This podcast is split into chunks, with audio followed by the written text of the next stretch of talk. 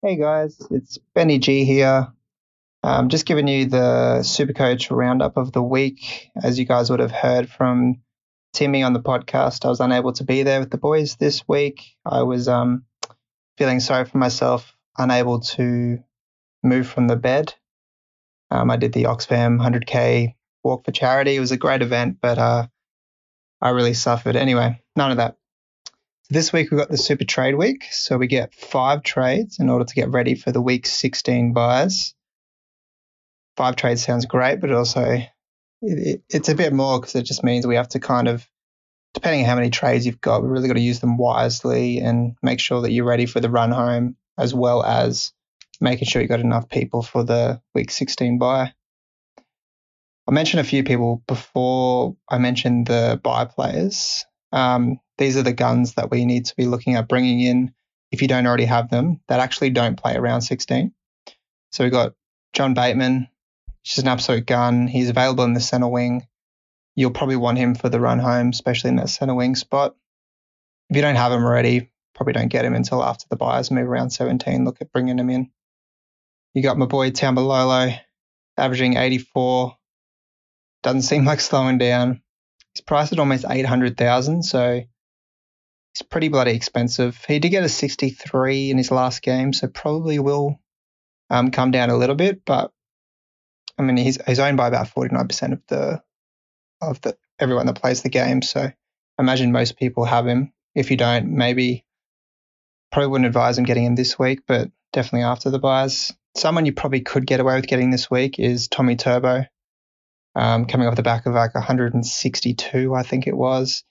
He scored 194 against the Titans, I think last year, the year before. So the fact that he's coming up against the Titans this week, he could potentially score this week more than, say, Tuivasa-Sheck, who's playing this week and round 16. Tommy Turbo could potentially score more. So he is very expensive as well. One of the um, moves that a few people are making is actually if you've got already got Tedesco and RTS, is actually trading out Tedesco to Tommy Turbo because then Tommy will then play this week and probably has more of a chance to play following Origin. I think a lot of people are predicting that Teddy might miss the week after Origin as well. The Roosters coach Trent Robinson, he's kind of alluded to that fact that he may rest him at the uh, the end of Origin. So that is one play you can do. It only costs you about 40k, I think. Um, someone else you need to watch out for. He's played three games now. Is Nathan Brown. He scored about a 51 and a 62 from memory in his last two games. Um, he's definitely just one to watch for following the round 16 buy, especially if he's, if he's starting at that lock position that he loves. All right, let's go into players actually playing the buy. You've got CS9 Cam Smith. As long as he doesn't get called back in to Origin after Queensland get up, getting absolutely thumped. It's 581,000, averaging 65.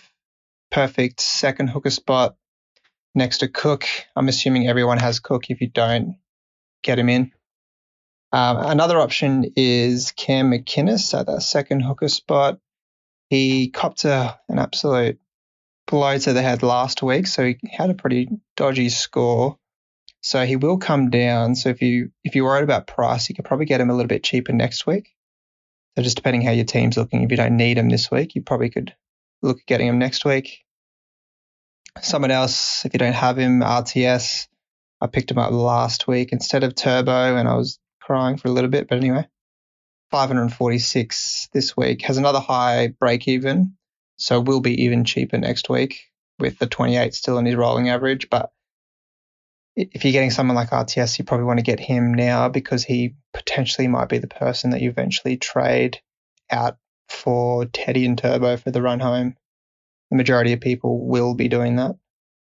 You got uh, Talks Taukeiaho at um, the Roosters. Just absolute beast. He's averaging 73 points in his last four games.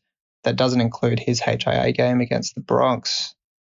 I was thinking that he'd be kicking for next round, so round 16 for the buy would have been perfect. But with the next guy I'm t- going to talk to you about, he may not actually be kicking, depending on the origin pick, and that is Latrell Um, 605,000 on the back of a near 100 point score.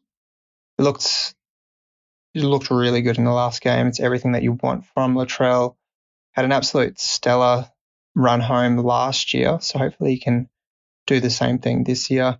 Definitely if he doesn't play Origin 3. So that'll be a big one. It depends what.